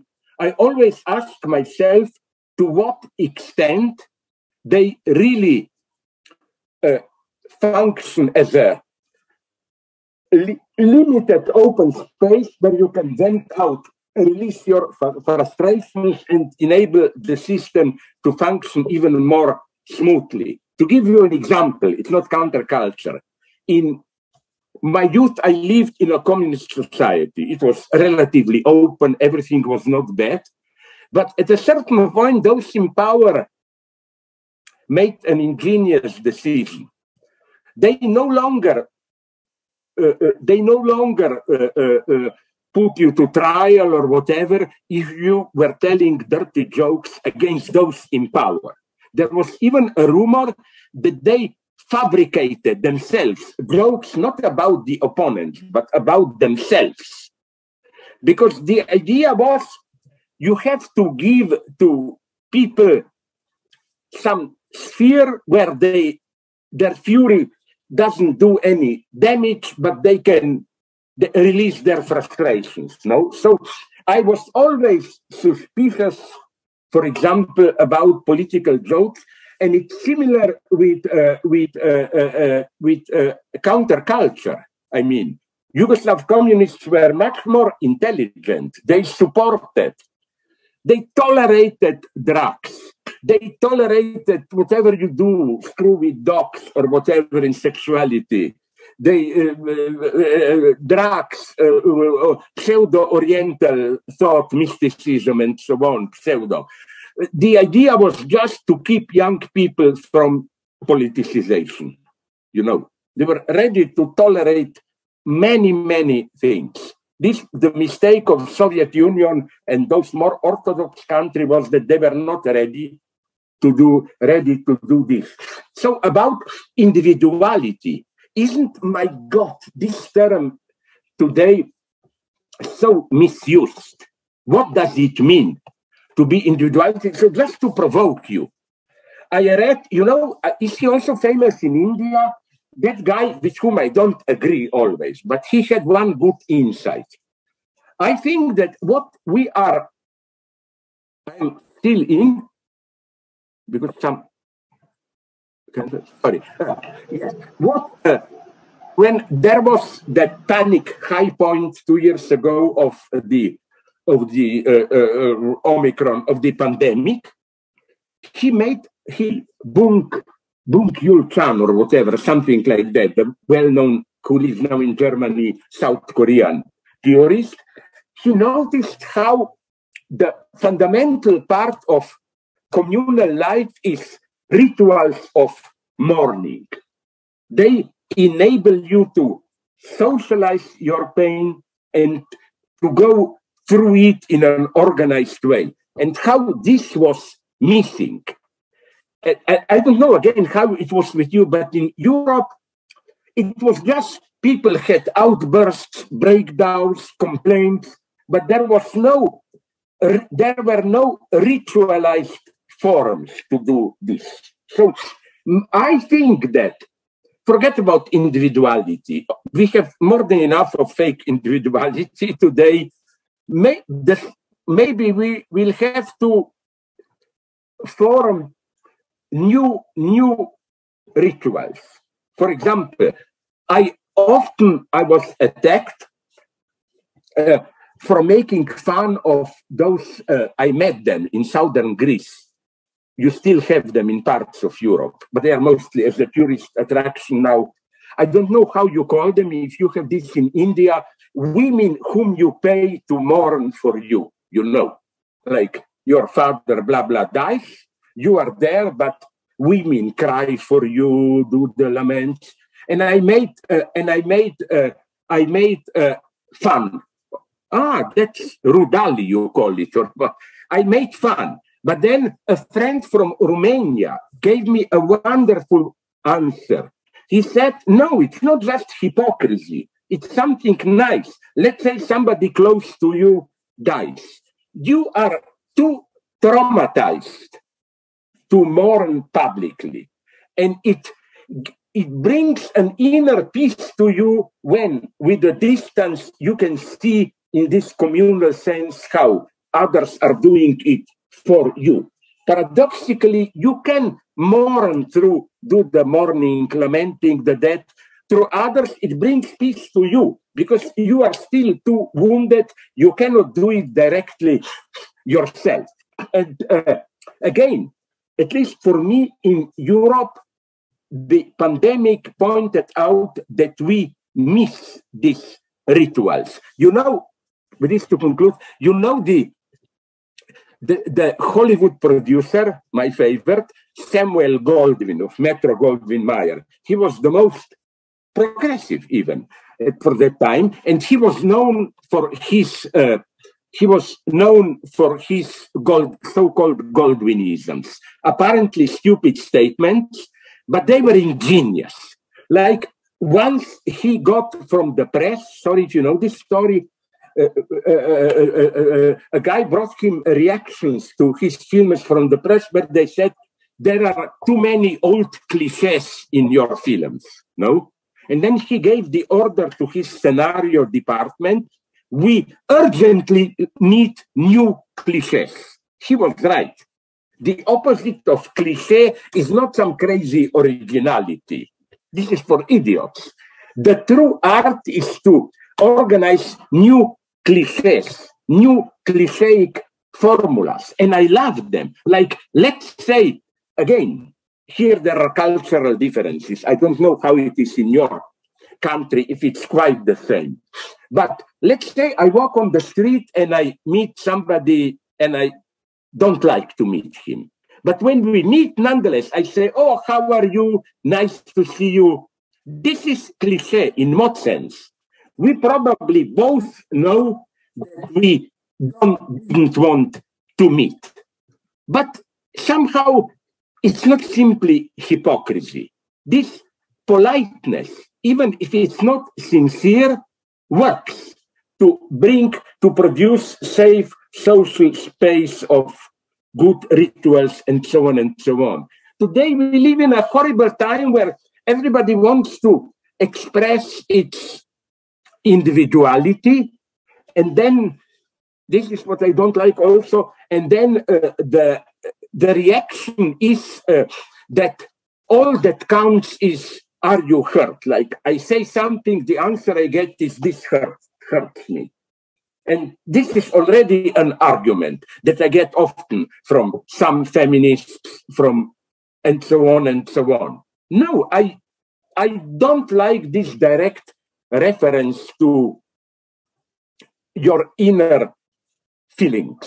I like a certain level of alienated, objectivized hypocrisy. It must have been a horrible society. Can you imagine it? When we would all the time be open to each other about how we feel, how I feel about you, and so on and so on. No, there is something very civilized in rituals. At the same time, I'm not an idiot. I know that rituals also imply certain social forms of domination and so on and so on. But then we need new cliches, new rituals. I think that rituals allow you the freedom of inner space. You are polite and so on, but you are not too engaged in it. Yeah. Uh, thank you Thank you, Professor. So uh, we have uh, a lot of questions in the chat box, and but slowly, slowly, I warn you. I warn you about this. Slowly, oh, sorry, slowly, I'm slowly, I'm getting yeah. a little bit tired. Yes. Uh, but do you have so more let's time? move on to more. Okay, okay, okay. How much more time would you give us? Oh my God, I'm so sorry. Like five minutes. I'm slowly oh, collapsing. Five more minutes, yeah. Maybe one more question, Nitin. Okay. okay. One or two. Okay, yeah, yeah. But you are the Stalinist censor. You decide which question, no? No, no, no. Nothing works in every social interaction. Here I'm a totalitarian. There should be freedom, but not too much freedom. Somebody has to control it because yeah. otherwise you get idiots who pretend to ask a question, but in reality they want to make their own two minutes no, please go on. But okay. here you have to you have to answer in five minutes. Now you are going to be Stalin here. no, you are Stalin, or you. Up to you. okay. Uh, so this is a question from uh, Sreshta Varghese. And her question is that unholy alliances in real life can be tricky to even channelize. Sorry, so, sorry, sorry, I didn't get the unholy un- alliance. Alliances in real life can be tricky to even channelize. It can be tricky or what? To, tricky, no. tricky. Uh, so at times, uh, like this, do we actually judge the ally based on the world about them or, or actually experience it, keeping it in a play? I don't, I'm not sure I got uh, the question right, but you know what's my point? Why I talk about holy, unholy alliances. No, there are no holy alliances, unholy. Some, I don't know how popular he was in India. Now he still has influence. My ex-friend, and before he died, we split Ernesto Laclau had this idea of hegemony and multiple discourses. He said that we live in a society where there are multiple antagonisms. Let's say we have ecology as one field. Are you for, against, do you think it's pseudo problem, blah?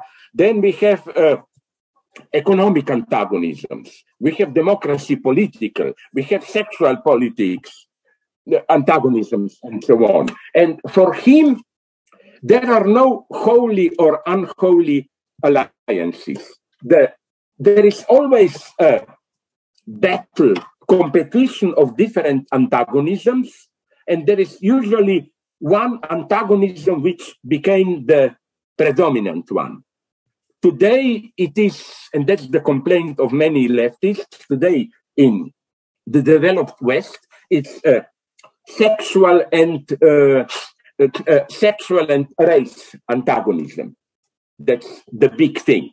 And the class antagonism is more or less uh, ignored. Uh, so Laclau would have said, let's take ecology. Yes, it's an antagonism in the sense that some people claim it's not a real threat, other people claim we are approaching a global ecological catastrophe. But for Laclau, the way you link this antagonism to other antagonisms is contingent. For example, you have a, you can have a, a, conservative ecologist who said the guilt is of modern industry. Let's return to modest, small communities. Then you have feminist ecologists who said this male principle of domination is the problem of it all, and so on and so on. So uh, then you have even pro-capitalist uh, ecologists who said, yes, it's a big problem, but the only solution is to tax the products which hurt economy and solve it on the market in this way. For Laclau, there is no privileged link here. And he goes even so far when you take like racism. He said, yes, you can link anti-Semitism to, to working class. If workers can be convinced to prefer to prefer uh, to to project their hatred onto capitalism into the Jews and so on. It's deplorable, but nothing can prevent it. Now, I don't buy this.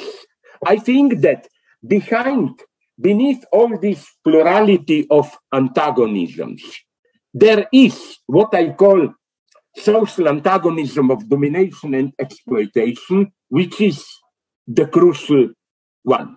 Which is why I still think that alliances, which are in this sense counterintuitive, like a leftist supporting right wing authoritarian and so on, we should keep them unholy. We cannot just say, yeah, that's one possibility, and so on and so on. I'm an old fashioned leftist. I think that although, of course, there are situations where social struggle for domination is not the big threat. Like, let's say, I'm even afraid to think about it, tomorrow uh, we discover that there will be a big comet, mega danger, which will hit the Earth. At that point, of course, we can all come together and see how we can, at least part of humanity, how it can survive and so on and so on. But, uh, but I claim that, and with again, feminist struggle, my reproach to many of these Me Too feminists is that they remain at a very superficial level. All this, you know, how you address a woman. And there are even many of them secretly anti feminist. I don't know again, that would interest me very much how it is in your country. You know what is for me a true miracle? The Iranian revolt, which women triggered it. It's a social revolt, but women. Or in South Korea, I admire their uh, feminist movement. But uh, but uh, uh, what I don't like in in uh, this uh, predominant form of the Me Too movement is that it avoids these more basic questions about the the link between racism, sexism, and social relations of power, economic domination, and so on and so on. I think it's always mediated between this and social and social uh, domination. This is why I believe in miracles. No, no, no, not religious miracles, but miracles in the sense that life goes on and then unexpectedly something happens. Although, for example, Iran, my Iranian friends warned me, but that there is a deep dissatisfaction in society. But nonetheless, when that women's protest started and they spread into general uprising, it was something unique. I believe in this type of miracles. So that's my view. We live in difficult times, in deep shit, but miracles happen. Never, miracles again, my God, I'm an atheist. Miracles in the sense of out of concrete situations, something totally unexpected can, can explode. Yeah. Uh, so, Professor, uh, thank you so much for this lecture and but I'm grateful for your patience. I'm grateful to you. Just give me some time, and we can, uh, uh, uh, in a couple of months, if you want, we can repeat it. You know what I propose to do? Because always I talk too much. Uh, I propose another form. What if I send you a text which you distribute to all the people and then we have just one hour, one hour and a half of live debate. Sure. So that sure. we can presume that people know the text. I will send you a text, I can risk it, no problem, which will not be widely available outside this. So people will get it, an original. I will publish it, but later, and then, you know, so that uh, people can have the time to ask questions because yeah. it's very sad when I talk too much and then at the end I maybe I suspect myself I'm also evil that I talk on purpose too long so that then I can avoid too many questions. No. Like, you know what I do to finish an evil detail? When I give a talk at some American university where students, you know, uh, bomb you after blah blah with questions. What I do is I ask a friend to play a dirty cup for me. Students surround me, that the friend comes and says, You are urgently needed by the dean up there. And then I can hypocritically say to students, I would love to talk all the night with you, but unfortunately I must go on. You know, I want to avoid this. And the only way to avoid this is that we simply jump directly into Q and A. And again, the only way to do this is that people already have, what do you think, the text. Maybe I just do like five, ten minutes introduction to remind them, and then we have a debate, you know. Yeah, wonderful. Thanks very much. And, and that, that, that way you're an... Sorry? Yeah, I said that is opportunism also. It's a kind of opportunism. Yeah, but good opportunism. There is bad opportunism. Uh, you know that I even claim that maybe there is good and bad corruption. Like I spoke with somebody close to Lula when he was before president of Brazil. And I asked him, what about all those things of corruption? He said, yes, because he didn't have a full majority. There were some small parties, and the only way to get through his reforms is to bribe these small parties. Absolutely justified, I claim. No. It would be wonderful to do these stupid Marxist distinctions and claim that there is a struggle between progressive and reactionary corruption. progressive corruption. Thank you very much. It was a pleasure. Yeah, we have a, a short, uh, you know, vote of thanks. Vote of thanks, yeah. yeah, please. Stay. Sorry? Please stay. Please stay for a, for a vote of thanks, a small few words of gratitude. Please stay. Uh, yeah, but another thing I got, I got your. Uh, does it mean anything? I got your beautiful present. Does yeah. it mean anything? Yeah, it, it is used to decorate uh, elephants. So that is a. Ah, for elephant. Yeah, I will. I didn't know that. Yeah, but I'll send you the details. Probably there are so many listening to you now, so maybe I'll send you. Uh, No, not the elephant. I'm afraid of being.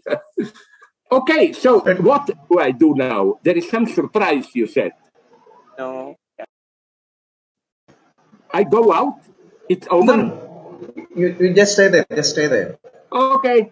Okay, just for five minutes. So I, I, I- I invite Dr. Rajesh Sebastian, Associate Professor, Department of English, to propose a vote of thanks for this event. Uh, Professor Zizek, am I audible? Yes, sir, you are audible. Yeah. Okay. I see you. Yeah. Uh, Professor Zizek, uh, uh, Professor P.J. Thomas, and all the participants. A very, I'm very happy to propose the vote of thanks uh, to this lecture as well as to this series of uh, centenary lecture that we have initiated uh, one year back. So, as everyone knows, that St. Berchmans College uh, is celebrating its 100th year. Mhm. And uh, we have initiated this centenary lecture series uh, with a view to commemorate uh, this 100th year. And uh, with this lecture, we have come full circle to this lecture because back in uh, uh, 18th May last year, we started with Zizek, and uh, now we are closing this lecture, and we are close, closing our centenary celebrations too with this lecture, uh, and again uh, in a bit befitting manner with uh, Professor Sising giving an animated, uh, very eye-opening lecture. So thank you very much, uh, Professor Zizek, for your uh, wonder. I mean, what I like about your lecture is the kind of sincerity and the kind of application that you have uh, uh, given into this lecture, because uh, this was a lecture full of quotable quotes, and uh, this could be. I mean, even though you claim to be a, an atheist, uh, it could be viewed from a very mystical point of view because many of the ideas that you have um, uh, put forward here are actually articulated by many of the mystics also around the world. I have, oh, it- I but write, it I'm writing a book now about materialist theosophy Yeah. linked to mystics and so on. I agree with you. Yeah. But can I say something to conclude? You know that I like dirty jokes, bad taste. So I will make one at myself. You know, the way you described you had me, now you have me again, you know. Don't, thi- this remind you like when you got, when you had me a year ago or when, you know, like you thought now we got rid of this idiot. Now I am back. You know to what this reminds me? When somebody annoys me, a friend, I tell him, you know, you are like, you know, when you have a, now comes the vulgarity, a water toilet, which doesn't suck well. So no matter how times you flush it, the shit comes back, no? So I hope this doesn't mean that I'm that kind of a shit for you. You, know? you got rid of me and I came back, you know. Sorry, I cannot not answer with a. I, the only way for me is to finish with a loving vulgarity. Thank you very much. Thank you. Okay. So thank you. Okay. Thank so, so on behalf of uh, everyone um, who is uh, actively following this uh, group, um, Yeah. I'm very happy to thank Professor Zizek for uh, your genuine involvement with uh, Saint Berchmans and uh, this group who is um, who are following you very very ardently. Thank you very much, Professor Zizek. Thank you very much. Really. And and I uh, hope the last question, this interests me. The last time I was in Kerala, they told me you were not doing so bad economically, no? Is it still going on? How are you now? The same. Kerala. Yeah, yeah, yeah. We are doing extremely not. You are not- still doing well, no? Yeah, because yeah. I read that the communists who were in power in uh, uh, uh, in uh, Kolkata, Bengal, didn't do so well. No, Yeah, we are better anyway. you are better still. Well, Yes. I wish you all the best. Thank you very much. Uh, okay, this is a one, one, one, one second more. And Yes. uh, I also would like to take this opportunity uh, to thank Professor P.J. Thomas, who has been instrumental in, uh, uh, in initiating this lecture series and uh, bringing uh, all the important uh, uh, scholars uh, to this uh, program. And uh, to the knowledge of everyone, to the for the information of everyone gathered here, I would like to say that Professor PJ Thomas is retiring this year in a couple of months, and uh, uh, we are actually missing a giant of the department because it was he who has uh, given at the international, I mean, who has continued to give an international face uh, to our department at St. Berchmans College. And uh, under his, uh, I mean, when he was the head of the department, I think he has conducted more than two dozens of international lectures, uh, lectures by um, great scholars uh, uh, in uh, different uh, areas of knowledge, uh, different areas of humanities. I'm sure uh, uh, St. Berchmans College, as well as the intellectual community which is following uh, such lectures here with us, is actually missing a, a great scholar and a great adventurer, I would say, because uh, when I say this to my friends uh, in other colleges, they are actually uh, really uh, amazed at the kind of uh, connections that Professor P.J. Thomas is, Professor P.J. Thomas has, and how he puts that to great use for the benefit of the entire intellectual com- academic community in India. Because the other day, uh, some of the uh, professor, senior professors in other colleges called me and told me uh, to put on record their appreciation for Professor P.J. Thomas for the wonderful work that he is doing, not only for SB College, but because I mean, uh, such uh, such uh, such uh, entrepreneurial work that he is doing is benefiting uh, the larger intellectual community in India. And uh, I place on record on behalf of everyone gathered here the great service that Professor P.J. Thomas has done uh, to the to academic community in India. Uh, thank you very much, Professor Thomas. Can I just add something very positive? No bad joke now. Uh, Professor Thomas, but you don't look like you are close to death. You are alive. So if you retire, I hope that this means that retirement, which means for you less bureaucratic obligations, and that now you will be able to fully begin to work. Yeah, Uh, that's a definitely. You'll great advice. That's a great advice, Professor Zizek. Yeah. That's great. Yeah. Because uh, in this part of the world, in this part of the world, when people retire, everyone thinks, most of the people think that it is all over and the time is over. But uh, this is something truly great Yeah. for Professor Thomas because he has a lot to do more, I'm sure. Thanks And, uh, very much. ah. My best wishes for you. Thank you very much, and Ah. hope to see you again. At least, if not physically, at least. Uh, ah, we should all applaud. You know, in communism, the leaders join applause. You know, like we are all people and so on. Thank you very, very much.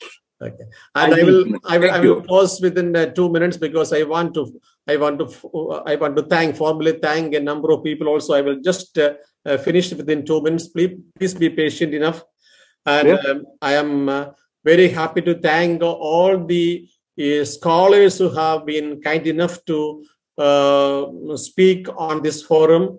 Uh, in addition to Professor Zizek giving two lectures, we had Akeel Bil- Bilgrami, and Laura Stoler, Christopher Norris, and Arjun Appadurai giving uh, giving uh, other lectures in this series. In the name of everyone gathered here, I thank all of them uh, sincerely. And uh, I, I'm, I'm sure the backbone in this lecture series is you, the, the, the people who are following us, who, are part of this group. I am uh, from the depth of our heart. We sincerely follow this intellectual community who have been uh, both a support and inspiration for us to undertake such great events. I'm sure even after Professor uh, Thomas is leaving, we have uh, we have other e- equally competent teachers in the department who have actually who are who have actually been inspired by Professor Thomas uh, to do this kind of work. I'm sure you will be with us uh, uh, in the in the coming years too. We will definitely undertake the proposal taken by I mean given by Professor Zizek just now, and we look forward to seeing you all soon too. And I should thank all the teacher coordinators of our Department of English who have been very kind enough to uh, coordinate uh, these uh, different lectures. Professor Amal Thomas, Professor Dr. Um, Teddy Andapai, Professor Neville Thomas, and Professor Nathan Burgess for coordinating these events uh, at different on different okay I mean at different dates on different dates.